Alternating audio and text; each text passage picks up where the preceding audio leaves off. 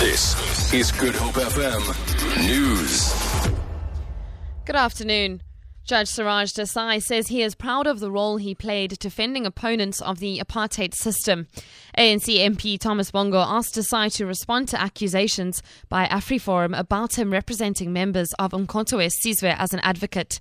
Desai said he had indeed represented thousands of anti apartheid activists from various organizations and was proud of this background. Not only act for Umkhonto Sizwe and the Mtsunyana Commission, I acted also for Umbogodo Throughout my life, I've acted for the PAC, SASO, its predecessor forms. I acted for my own political organization, which I grew up in the unity movement. And I've acted for the UDF in that period of my life. And then I acted for hundreds of uh, many people who were involved in uh, serious political action in the state, against the state. To watch all the Public Protector interviews live, or if you've missed any, you can go to www.youtube.com forward slash SABC News or www.sabc.co.za forward slash news. In other news, Zephany Nurse's biological father, Morné, says he is relieved that the court case is nearing its end. The woman convicted of kidnapping, the Zephany Nurse, will be sentenced in the Western Cape High Court next week. This follows the conclusion of closing arguments today. The 52 year old Lavender Hill woman was convicted on three charges, including kidnapping, fraud, and contravening the Children's Act.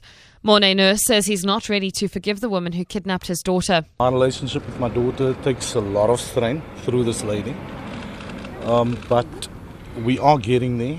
Um, but for us not coming to town anymore, it's like this thing just took so much out of us, you know. Um, a lot of stress, a lot of sleepless nights. Pain, um, pain. Yeah, the suffering is ongoing. Um, 17, I think it's almost 20 years later. I think the pain will still be there up until our dying day. Eh? I don't think this pain will ever go away. Bitou Municipality Kingmaker, the active United Front in Plettenberg Bay in the Southern Cape, says it's been mandated by its members to form a coalition with the ANC. Last week's election results saw the DA get six seats for its 48.58% of the votes, while the ANC also took six seats with 40.99%. The AUF got one seat with 5.36% of the votes, resulting in a hung council. AUF leader Peter Lobese.